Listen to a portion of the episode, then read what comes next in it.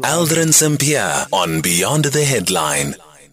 13 minutes now before uh, 4 o'clock. We're in conversation next with Michael Atkins, who's an independent election analyst. So, the Independent Electoral Commission has released the allocation of seats in provincial legislatures ahead of the 2024 national and provincial elections. One of the notable changes is the increased number of seats in the following provinces that's the Free State, the Northern Cape, and the Western Cape. The Gauteng has also increased their figures. The seat allocation is determined by indicators such as population representation of marginalized groups to help us understand understand how the process of seat allocation works and who is empowered to make these decisions, we are joined by Michael Atkins. Michael, good afternoon, and thank you so much for making time for us. Sure, good afternoon. Yes, the original Electoral Act in 1998 said that it is the IEC's job to set the numbers of seats in the provincial legislatures, but that was for the 1999 election. The Constitution says it must be between 30 and 80 seats.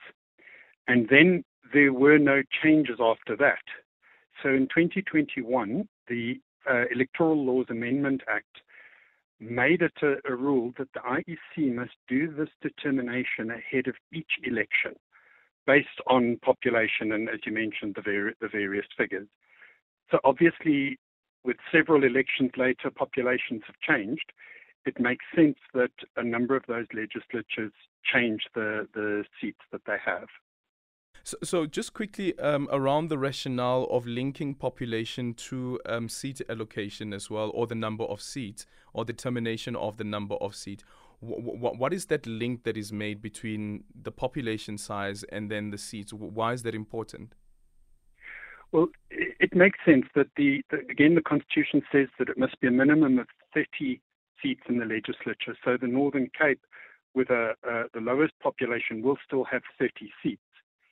But it is just uh, common sense that proportional to the size of the population, you have that number of uh, members of the provincial legislature.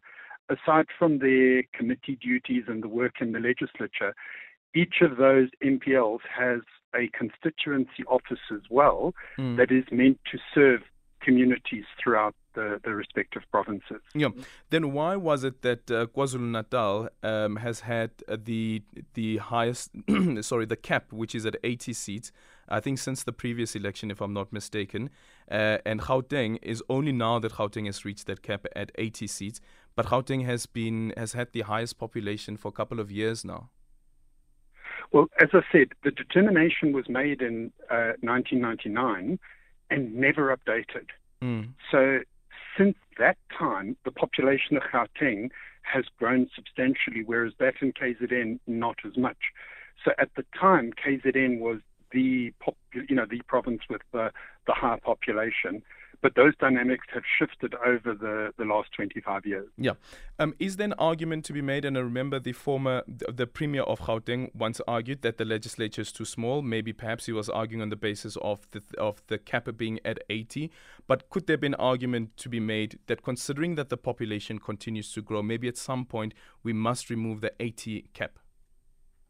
Look, certainly it is a consideration. That would, however, require a constitutional amendment.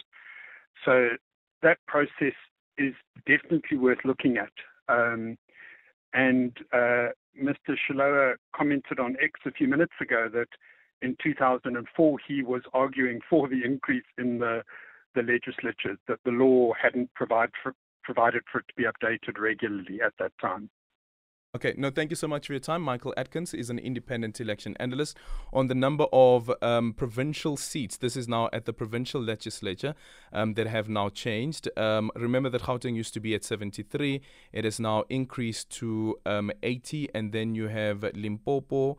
Limpopo was at, uh, let me just quickly see, where are my notes here? Limpopo used to be at um, 49, and now Limpopo is at 64. And uh, the Northwest, let's see, the Northwest used to be at 30, and now the Northwest is at 38. So you have an increase in the number of seats that are being allocated, meaning that you have an increase in the number of provincial um, MPLs, members of the provincial legislatures in the various provinces, but the cap is at 80.